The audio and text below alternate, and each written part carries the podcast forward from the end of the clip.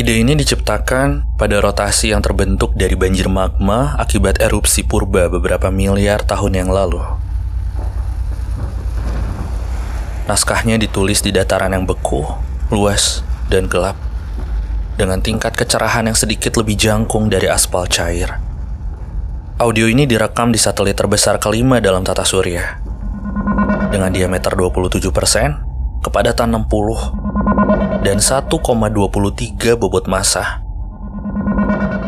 Hari ini, tanggal 14 Februari 2022, dari jarak 384.400 km bersama setangkai mawar dan segenggam balon berisikan hidrogen.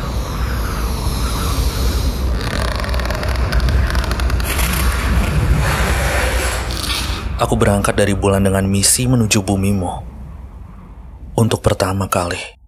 Setelah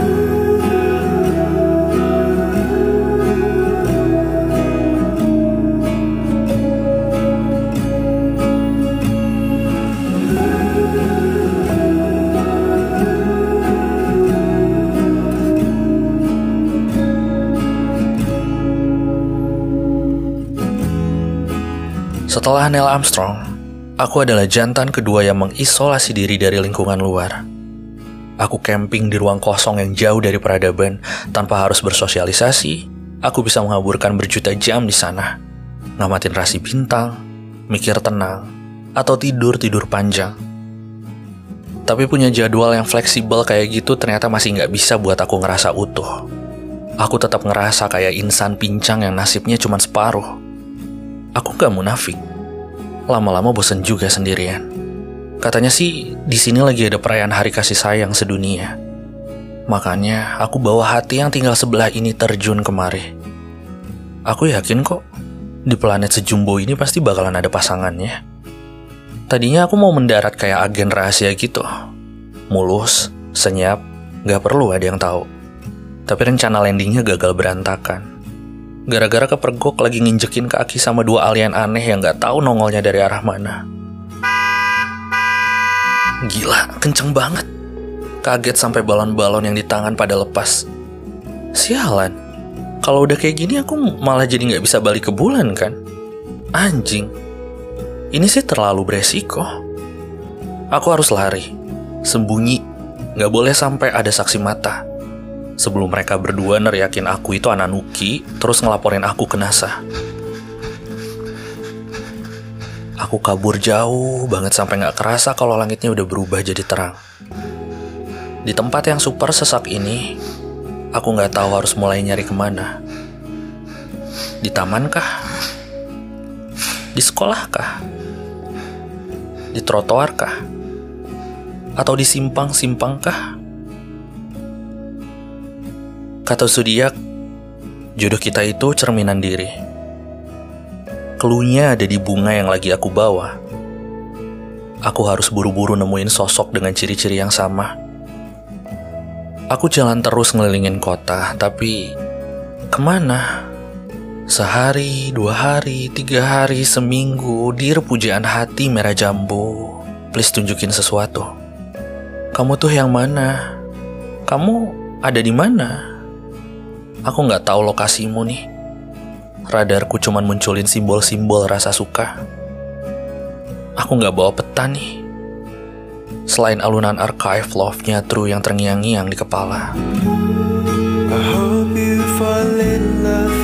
I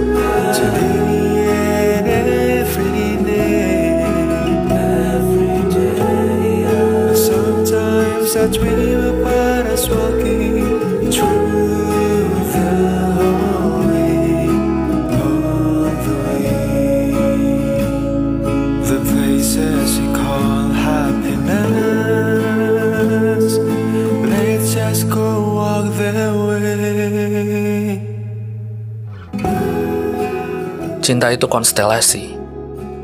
Bisa gelap, bisa terang. Bisa hitam atau warna-warni yang benderang.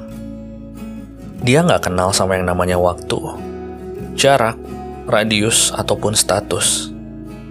Oh jelas, jangan salah. Cinta tumbuhnya liar. Seliar-liarnya alam bawah sadar kita. Dari teman bisa berubah jadi demen. Dari yang benci bisa berubah jadi suka. Dari dianya yang tukang bohong, tapi kita masih bisa pura-pura bego ngadepinnya. Dari dianya yang ngomong kasar, main tangan, tukang selingkuh, tapi kita masih mau bertahan di dalamnya. Cinta itu tajam, tapi kita rela ditusuknya. Cinta itu membunuh, tapi kita masih mau main-main di sekitarnya. Berbahaya sih, tapi kita masih mau dipaksa menikmatinya. Yada yada yada, cinta itu rakus, buas, dan setinggi-tingginya raksasa. Kita nggak akan pernah cukup untuk terus nerjemahin cinta ke dalam nalar sempitnya kita.